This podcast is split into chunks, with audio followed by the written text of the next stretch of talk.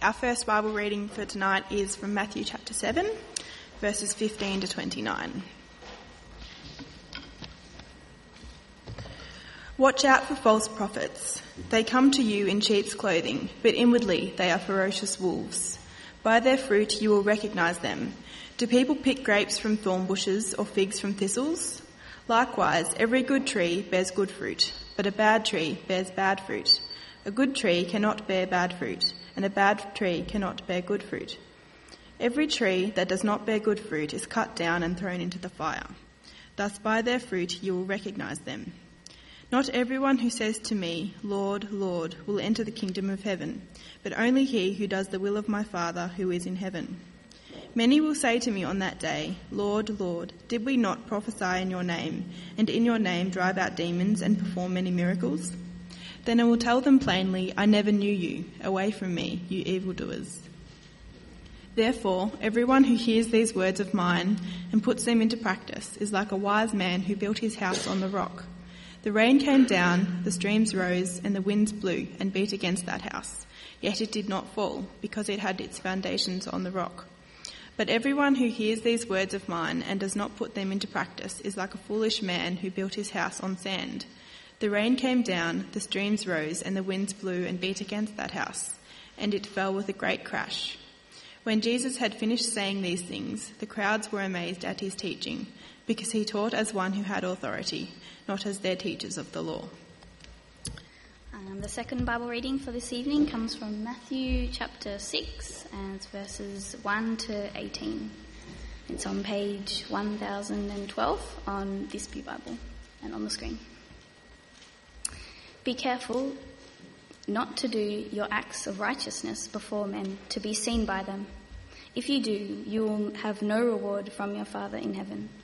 So when you give to the needy, do not announce it with trumpets, as the hypocrites do in the synagogues and on the streets, to be honoured by men. I tell you the truth, they have received their reward in full. But when you give to the needy, do not let your left hand know what your right hand is doing, so that your giving may be in secret. Then your Father, who sees what is done in secret, will reward you. And when you pray, do not be like the hypocrites, for they love to pray standing in the synagogues and on the street corners to be seen by men. I tell you the truth, they have received their reward in full. But when you pray, go into your room, close the door, and pray to your Father, who is unseen. Then your Father, who sees what is done in secret, will reward you. And when you pray, do not keep on babbling like pagans, for they think they will be heard because of their many words. Do not be like them, for your Father knows what you need before you ask him. This, then, is how you should pray. Our Father in heaven, hallowed be your name. Your kingdom come, your will be done, on earth as it is in heaven. Give us today our daily bread. Forgive us our debts, as we also have forgiven our debtors. And lead us not into temptation, but deliver us from the evil one. For if you forgive men when they sin against you, your heavenly Father will also forgive you. But if you do not forgive men their sins, your Father will not forgive your sins. When you fast, do not look somber as the hypocrites do, for they disfigure their faces to show men they are fasting. I tell you the truth, they have received their reward in full. But when you fast, put oil on your head and wash your face, so that it will not be obvious to men that you are fasting, but only to your Father who is unseen. And your Father, who sees what is done in secret, will reward you.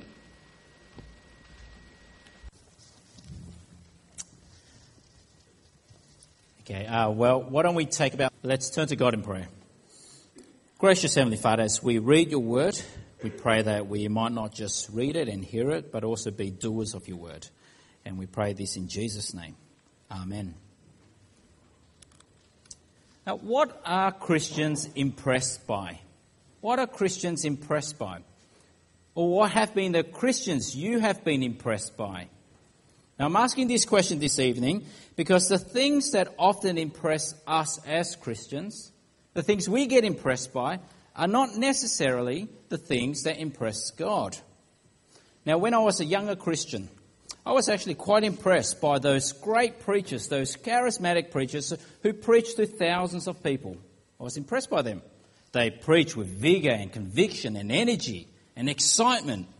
And they get the amen, brother, after every sentence. I've never heard that before when I preached. They get the preach it, brother, after every sentence. I never get it. They say, shut up. But I get impressed. I was impressed as a younger Christian. You see, the things that impress us are not necessarily the things that impress God, because God looks at the heart. And so what are the things that impress you? What are the things that impress you? What are the things inside churches that impress you? Now, when you go to a church and it's filled with people who all sing, people actually open their mouth to sing, people actually show joy and excitement, who sing with their hands, a bit like this. When you go to a church like that, you get impressed, don't you? You get impressed. Now, they're happy, they're joyful, they're singing. And our church, this was taken about 5 minutes before 6 p.m., not today, about 2 months ago. So what are you impressed by? You see, the things that impress us are not necessarily the things that impress God, because God looks at the heart. So what are the things that impress you? Now, a couple of weeks ago, I went to the hospital to visit someone in the ICU. Now, when I approached the reception, I saw a lady and a guy there, and they asked me, so what are you here for? I'm here to see someone in the ICU. Now, in the ICU, you're not allowed in often if you're not the family. And so I said to them, I'm the minister at the church. And they looked at me funny. You know why? I was wearing a hoodie like this. Now, I'm sure if I dressed like this at the hospital, I'll be allowed in without a question asked. Now, a funny thing with this photo was I found this photo at a Halloween costume site. Interesting. Huh? So if I did something like this that day, here's what it looks like, isn't it? I'll be allowed straight in. But I didn't do that. I was wearing a hoodie. But in fact, the lady there, she was actually quite nice. She was quite nice. She looked at me and she was surprised. And, sorry, not meant to say that yet. She was surprised. But she was quite nice. She said, so ministers these days dress like you, wearing hoodies, quite normal. And I said, yeah, that's right. So she was quite nice. But the thing is, the point still is, the things that impress us or that impress this world are not necessarily the things that impress God, because God looks at the heart. And you see, that was the problem with the Pharisees. We've been thinking and reading about the Pharisees throughout this sermon, the Sermon on the Mount. You see, the Pharisees were extremely impressive. This was how they dressed. Impressive clothing. They gave lots of money to the poor. People saw it. They prayed on the street corners. Impressive prayers. And they fasted. And when they fasted, you know, because they will look sad that day. But you see what Jesus is saying in our sermon today. Jesus is saying, don't be impressed by that.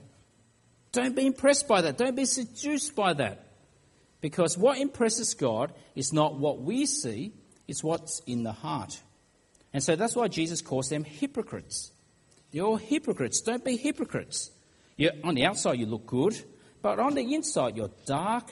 You're evil, you're wicked, you're filled with decay and death. Jesus says, don't be a hypocrite. And so Jesus says to them and to us as we read this word, don't be hypocrites, guys. Don't be hypocrites. Now, the word hypocrite actually comes from the Greek culture, the culture of theatre of performance. The hypocrite were the actors on stage. They would change roles throughout the play by putting on different masks. And so they were called hypocrites. They were the actors. So hypocrites are the pretenders, those who are two-faced, those who are actors. And so Jesus is telling us, don't be like that. Don't be like that. Whatever's on the inside, let that be the same on the outside. And so I want you to turn your Bibles to chapter 6, verse 1. This is the key verse for our passage today. It's the summary verse for our passage today. Jesus says in verse 1, be careful not to do your acts of righteousness before men, to be seen by them. If you do, you will have no reward from your Father in heaven. And so that's a summary verse of our passage. And Jesus in our passage today addresses three fundamental acts of Jewish piety. He addresses giving, addresses prayer, and also addresses fasting. So we'll look at all those three in turn. So firstly, Jesus talks about charity, about giving. Now, how might you be a hypocrite in giving? If you're giving, you're generous, aren't you? Isn't that a good thing? So how can you be a hypocrite? Well, you can be. Think about it. Look at how generous I am. Each week, when the offering plate comes around, I slowly take out my $100 bill. I take it out slowly so that people can see. And just as I'm about to put in, I just wave it around a bit, just make sure that people notice me. And then I drop it in slowly. You can be a hypocrite in your giving, can't you? So that people can see. Or look at me. Look at how holy I am. I sponsor 3 African kids. Just so you know that I sponsor 3 African kids, I'll put their photos on my front door, 3 of them. And when you arrive at my house, just in case you're worried that you arrived at the wrong house, I'll put my photo next to them. You see how generous I am? I'm sponsoring 3 kids. And so Jesus is saying your generosity can all be fake, all be for show. It can be impressive, can't it? But Jesus says, don't be like that. Don't be impressed by that. Because the things that impress us are not necessarily the things that impress God. Because God looks at the heart. And so look at verse 2 with me now. When you give to the needy, do not announce it with trumpets, as the hypocrites do in the synagogues and on the streets, to be honoured by men. I tell you the truth, they have received their reward in full. Now, if I am giving to seek the praise of men, if I'm giving to impress others, well, Jesus says that's all fake. And when people see you giving, if you see me giving and you praise me, you say, what a generous guy, what a generous bloke, someone should marry him. That is my reward in full. The praise of men is my reward in full. No, nothing left from God. And so I want you to think, does this still happen today in our church, in society today? Do people give to be seen? Do people give to impress others? Well, it does, doesn't it? The Pharisees are alive and well today. The Pharisees are alive and well today. You see, we may appear to be generous in our giving, however that might be. But I actually wonder if people will give as generously as they do if they are not recognised for it. Think about that. If people are not recognised for how much they give and what they give, will they give as much? And so think about that. If your name doesn't appear anywhere, if your name does not appear, sorry, don't know what's happening there, but if your name does not appear on the ward of the hospital, this ward of the hospital was donated by John Smith, would you be as generous? If your name does not appear on those little plaques at the back of concert halls, the seats, or the plaque at the back of school seats. Some schools, you have your name. This seat was donated by so-and-so. If it doesn't appear, if it won't appear, would you be as generous? And what about each year? You know, on Good Friday, we have the Good Friday Appeal to the Royal Children's Hospital, a worthy cause to give to. But have you noticed when it's on TV and you hear the guy on TV saying, Bob Jane from Camberwell is donating $100. But if we announce it on TV, that person will double it. It's all fake, isn't it? I'm giving to impress others. And so Jesus says, don't be impressed by that. That's all fake. That's all putting a show. That is acting. That is being a hypocrite. And so listen to what Jesus says, verses 3 and 4. But when you give to the needy, do not let your left hand know what your right hand is doing, so that your giving may be in secret. Then your Father who sees what is done in secret will reward you. You see, when we give, we should not give for the purpose of impressing others. In fact, we should not even give for the purpose of impressing ourselves. Mate, how generous was I? How generous was I there in giving that much away? You see, we can just give to impress others, but we also give to impress ourselves. And Jesus says, don't be like that. Instead, when your right hand gives, don't even let your left hand know. They didn't even let yourself know. And so the teaching here is to give, and when you give, forget about it. Give, forget about it. Give with a generous heart. Pray that God will use that gift for the purpose that it was given for. And then forget about it. Don't remind yourself how generous you are. Don't remind yourself how good you were. Forget about it. Give and then forget. And your Father, who sees what is done in secret, will reward you. You see, there's a reward. Now, often Christians get confused by what this reward is. Some Christians think, if I give God $100, he's going to return $1,000 to me somehow. But that's not the reward, you see. The reward is related to the gift. The reward is related to the activity. And so the reward for giving to the poor is that the poor is cared for, that the poor is provided for, that the money won't be wasted, that they'll be given food and water and shelter. And if that happens, well, that's the reward. And if your gift is towards gospel work, then the reward is that gospel work happens. When gospel work is proclaimed, if the gospel is proclaimed and people are brought into the family of God and the Christians are built up, if that happens with your money, well, that is the reward. You see, the reward is related to the giving, to the activity. It's not that you get something else. And so Jesus says here in our first topic here, don't be a hypocrite. Don't be an actor. Don't be two-faced. Because the things that we get impressed by are not necessarily the things that impresses God. Now, secondly, Jesus speaks about prayer. Prayer. How might you be a hypocrite in your prayer life, in your public prayers? How does that happen? Isn't prayer just between us and God, me and God? In Sunday school today, we taught the kids, when you're worried, just shoot a prayer, an arrow of prayer to God. Isn't that what prayer is? How can you twist that into something that's hypocrisy? Well, when you pray like this, oh Lord, I pray with such intensity that is so unusual and so normal. And I'm praying like that to impress you, to show you how intense of a person I am. And I'm sure you're impressed if I do pray like that. Or if I pray like this, we praise thee, O God, we acknowledge thee to be the Lord. All the earth doeth worship thee. We pray thee with I'm getting confused. We pray that we might walk in thy laws, which thou hast appointed for us.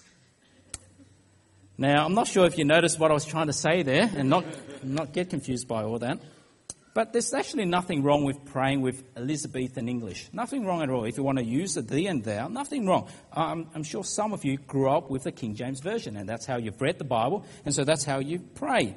But the thing is, when the church gathers and the church prays together, the church is actually meant to say amen together, which means, yes, we believe. That is true. And so those who grow up with the Aussie English will find that hard to understand. The thee and thou and thy, what is all that about? And so praying that way in public can be impressive. I can pray that way. But if you don't understand, it's hard to get your amen. It might sound reverent. It might sound very reverent. And I can do that. I can impress you in that way. But it can all be show. Or I can pray this way. We praise the triune God, who is the Lord of the ecclesia. And we praise God, praise Christ, who became a propitiation for our transgressions, and propitiated the wrath of the Father, that we may be animated in the eschaton. I had to sort of read that because it's so hard. Now, I can impress you with my big theological words, can't I? Impress you in a big way. Impress you with my precision in my theology. But then I'll make it hard for you to say amen to, won't I? And it can all be show. And so what does Jesus say? Verse 5. When you pray, do not be like the hypocrites, for they love to pray standing in the synagogues and on the street corner to be seen by men. I tell you the truth, they have received their reward in full. You see, when you pray to impress others, and they praise you for it, they praise you after your prayer, you prayed with such intensity. I was so impressed by that. Well, that is your reward, and that is all.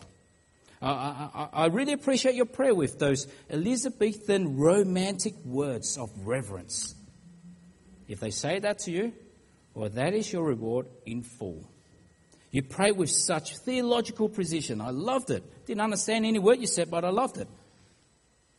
you receive your reward in full. And so our public prayer life, praying as a church, in our growth groups, as groups here and there, our public prayer should be an overflow of our private prayer. You see, if my public prayer is long and eloquent, fervent, but my private prayer life is short or dot points, even non-existent, then there's something seriously wrong with that, isn't it? So our public prayer must be an overflow of our private prayer. And so how should Christians pray? What should Christians do? Well, have a look at verse 6. We close the door and we open our hearts. So when you pray, go into your room, close the door, and pray to your Father who is unseen. Then your Father who sees what is done in secret will reward you. You see, God is not impressed. God sees into our hearts, and he's not impressed by show, being two-faced, being an actor. God is interested on what happens on the inside. God is interested on our hearts. God longs for us to pray genuinely, with sincerity, a heart that longs for mercy, a heart that recognises, I'm a wretched sinner and I need to be forgiven, a heart that hopes in the hope of eternal life that God offers. And so God says, in a sense, close the door, open your hearts. Now, what this does not mean is that each time you pray, you have to close the door. Now, in the King James Version, in the Old Translation, the word door is closet. And so what it's not saying is that you go into your room or into your closet to pray. Now there was a guy who actually took this seriously. Each time he prayed, he would open up the closet, he would take his torch and his Bible, and would sit in his closet and pray. Now his family found that strange and weird. They're thinking, what's this guy doing? What is their son doing? And so they heard this mumbling from the closet. They opened up the closet and they saw him sitting there. What are you doing, son? He says, I'm praying. And so after a while, the family knew each time he went into the closet, he was praying. And after a while, he didn't have to pray. He could be playing Nintendo, and they're thinking he's praying. But you see, Jesus is not teaching that. He's not saying you have to close the door, go into the closet. But what that story shows, it actually defeats the purpose. To pray in secret is to show sincerity. But the guy there, instead of being in secret, he's actually making obvious that he's praying by going into the closet. Now, what this is also not saying is that there is no place for public prayer. Now, there is certainly a place for the people of God to be praying together. To be praying, that's a great privilege, and to say amen together. That's the privilege we have. He's not teaching that. But what Jesus is teaching is that what God is interested in when we pray is our hearts. And so the length of our prayer does not actually matter, how long you pray for. Praying for hours and hours does not mean you get more of God's attention. What it also means here is that praying the same thing over and over and over again does not mean you can twist God's arm, you can manipulate God in some way. Now, in the Roman Catholic Church, I'm not sure if you're aware of this, but when you commit a sin and you confess to the priest at the confession box that you've sinned, now the priest can say to you, well, you do penance. You say the Our Father 10 times and your sins will be forgiven. Now, if you think about that, that's trying to manipulate God into forgiving sins. Manipulate God into doing what that person's praying. If anything, that's a butchering of the Lord's Prayer. And so if you think about that, to manipulate God, to try to twist God's arm into doing what I want by my repetition, that's just like the pagans. So look at what Jesus says in verse 7. When you pray, do not keep on babbling like pagans, for they think they will be heard because of their many words. Do not be like them, for your Father knows what you need before you ask him. And so how then are we to pray as Christians? Well, surprisingly or not surprisingly, the prayer that Jesus taught his disciples was in fact quite short. I tried it out. It takes me about 10 seconds to pray this prayer. So how do you pray? Well, how you pray is what you pray. You get that? How you pray is what you pray about. And so Jesus teaches us. Verse 9, have a look. This then is how you should pray. Our Father in heaven. Now, when Jesus shared those words, I'm sure they would have been completely shocked by that. You see, for a Jewish person, God was not your father. He was the Lord, Yahweh, creator of heaven and earth. He was transcendent and far. But Jesus says, if you belong to the kingdom of heaven, God is your Father, and you can address him as your Father. So our Father in heaven, hallowed be your name. What that means is to show God glory and reverence and respect, that his name will be exalted and honoured. Next, your kingdom come. That is God's saving reign. We're praying for God's rule to come. We enter God's kingdom by faith, by becoming a Christian, but this prayer is to pray for the coming of Jesus, the consummation of the kingdom, the reign of God to be seen. And next, your will be done on earth as it is in heaven. But this is praying that God's will and purposes as it is in heaven will be done on earth through the Christians. So as Christians, strive to live the life that God purposed us for, the life that God wants us to, the life where our righteousness surpasses that of the Pharisees. If we live that life, we're actually living out God's will. And that's what that prayer is about. Give us today our daily bread. But that's to show our complete and utter dependence on God, physical and spiritual. That's the prayer. Forgive us our debts as we have forgiven our debtors. And this is a plea to God for mercy, for forgiveness of my sins, to know that I'm spiritually bankrupt and I depend on him. And lead us not into temptation, but deliver us from the evil one. You see, this is an appeal to God to not lead me where there's temptation, to not lead me where there is evil, but lead me the other way, in ways of righteousness. And so that's how we pray. That's how Christians, we should learn to pray. These are the things we pray about, with sincerity of heart. And so Jesus says, don't be like the hypocrites. Don't be two-faced. Don't be like actors. Pray with closed doors and open hearts. You see, the things that we get impressed by are not necessarily the things that impress God, because God looks at the heart. Now, finally, Jesus speaks about fasting. Now, are Christians meant to fast? Have you ever thought about that? Are Christians meant to do that, fasting? What do you think? Well, you see, fasting is in fact not mandated of Christians. Christians are actually not required to fast. But there is nothing wrong with fasting. So do you get that difference? We're not mandated to fast, but yet there is nothing wrong with fasting. But you see, for a Jewish person, it was different. They had special fast days, special festivals in their Jewish calendar for fasting. And the Pharisees, they were all about fasting. They fasted twice a day, on Monday and on Thursdays. And when they fasted, they made sure everyone knew about it. But you see, the fasting that God desires is not often it's never the show. The one we show to others that we're fasting. In Isaiah chapter 58, God was in fact not pleased with the fasting of his people. Not pleased at all. He said they put on sackcloth, they put on ashes, they looked depressed, they were fasting, but it was all show. The fasting that God wants, the fasting that God desires is from the heart. And so what fasting can Christians do? So I have to think about this, because often Christians, we don't think too much about fasting. Well, three main reasons why Christians would fast. Firstly, fasting so that you can feed the hungry. Fasting so that you can feed and provide for those who do not have. Now, there are missionaries in southern India. They lived in this community. They were extremely poor, very poor. And so what these missionaries did was they ate every second day. They fasted every second day. Now, they had enough money to eat every day. They could have done that. But for the sake of the community, they fasted so that they could provide and feed the hungry. That is genuine fasting. Another reason why else might Christians fast? Well, we can learn from Paul. Fasting because you recognise your spiritual bankruptcy. You see, when Paul was confronted by Christ on the road to Damascus, he was humbled before God.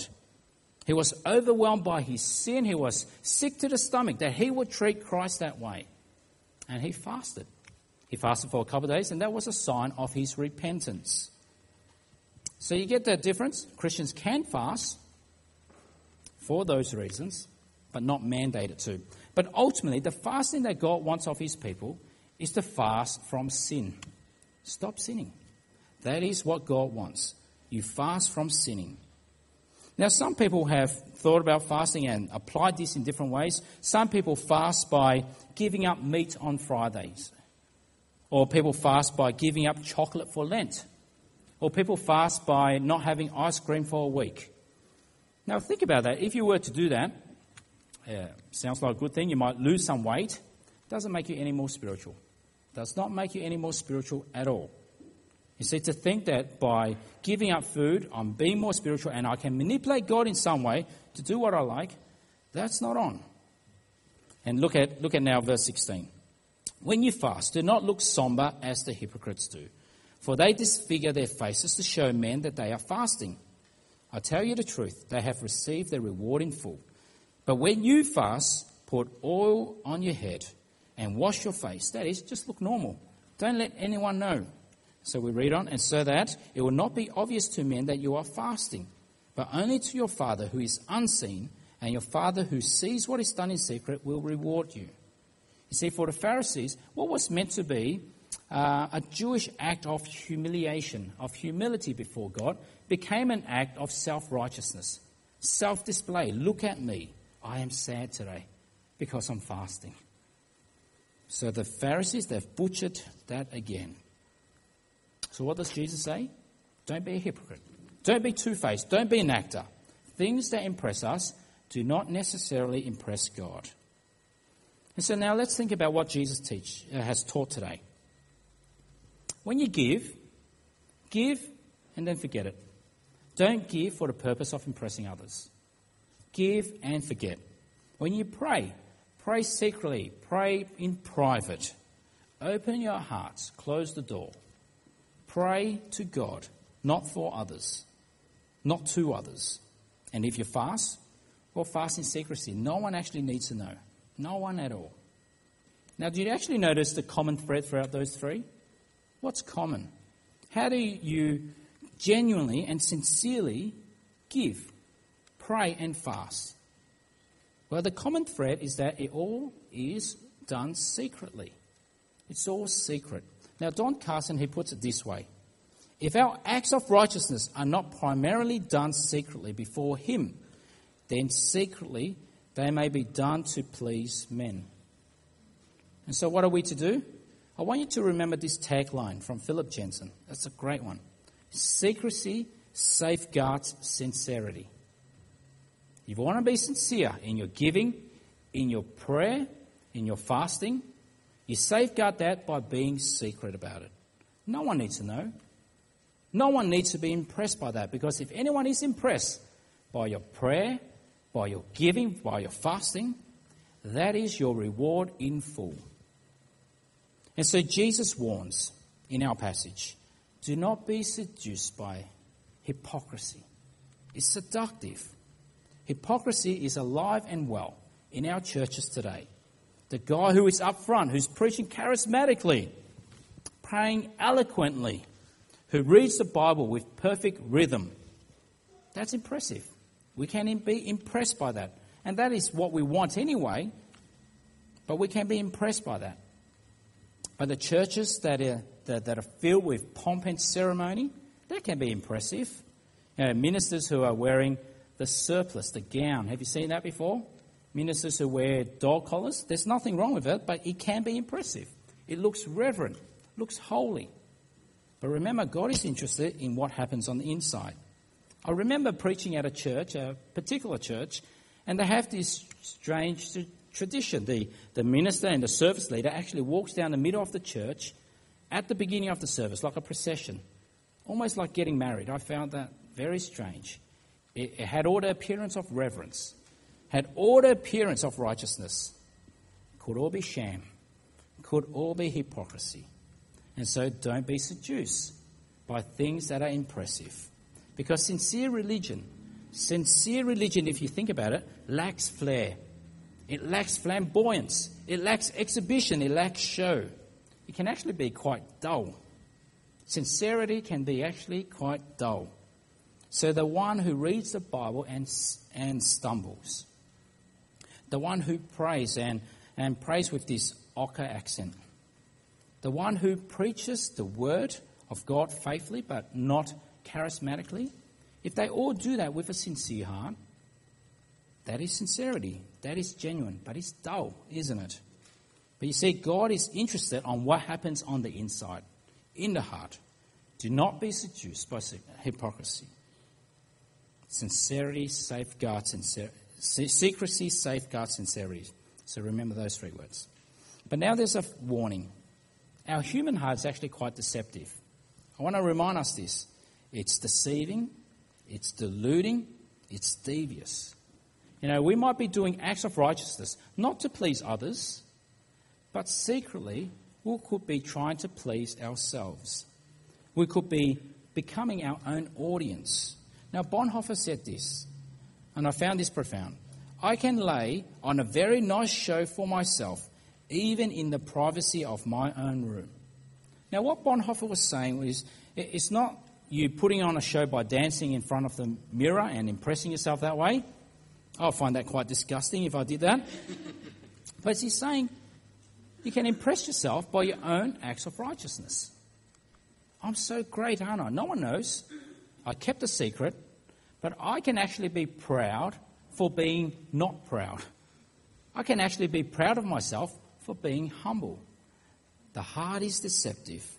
The heart is devious. And so Jesus says, don't be like the hypocrites, the undercover hypocrites, the two-faced, the actor. Finally, we want to remember this. God is actually perceptive. God sees everything. Nothing is hidden from his eyes at all. If anything, all our Christian acts of righteousness, all our Christian service should only have the audience of one. We are there for God and for his glory, serving him alone, not impressing others, not even impressing ourselves. We are to be God pleasers, not men pleasers. Now, last week, those of you who were here, you will probably remember that last week I was assessed by the presbytery. So there are a whole bunch of ministers and elders from other churches coming to hear me speak. Now there was a temptation, big temptation. I knew that they were coming several weeks beforehand, but I remember I had to search my heart. I had to consciously decide I will not spend any more time on that sermon than any others. I had to search my heart. I had to avoid being tempted to think that has to be my best sermon ever. I had to search my heart and I had to say, I'm not going to change the Bible passage to an easier one I preached on before. I had to search my heart and I say, I'm not going to advertise this. Didn't tell anyone. I didn't say, come and listen to me being assessed by men. You see, I had to search my heart to make sure that I'm serving God by serving God, not impressing people, not impressing men. And so that's what I try to do each week.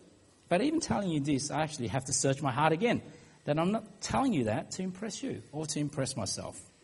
And I actually wonder with this assessment thing, I wonder whether they work better if they just come unannounced. I reckon that's better for the candidates and their hearts anyway. So how are we here at St. Stephen's, Surrey Hills? How are we going in our acts of righteousness? Are they for the purpose of impressing others? Are they for the purpose of impressing ourselves? Who is the audience? Do we actually perform better in music, in Sunday school, in youth group, at welcoming, when people are looking over our shoulders? Or do we remember that God is always watching? God is always there, and he is our audience. We serve him alone. Now, just imagine what a shame it will be. In fact, what a sham it will be if on the day Christ returns at the gates of heaven, we said to Jesus, Jesus, Lord, look how generously I gave throughout my life. Jesus, Lord, look how wonderfully I prayed. Jesus, Lord, look how often I fasted. And for Jesus to turn back to us and to say, I never knew you. Away from me, you evildoer. What a shame that will be. What a sham that will be. That's hypocrisy. And so let us all here not try to deceive anyone. Let us all here not deceive ourselves. For God cannot be deceived. Now let's pray But let us today pray together the Lord's Prayer. Now, I've got this up here, and so let me encourage you, if you're willing, to pray along with me. So out loud. Our Father in heaven, hallowed be your name. Your kingdom come. Your will be done on earth as in heaven. Give us today our daily bread. Forgive us our sins, as we forgive those who sin against us. Lead us not into temptation, but deliver us from evil. For the kingdom, the power, and the glory are yours, now and forever. Amen.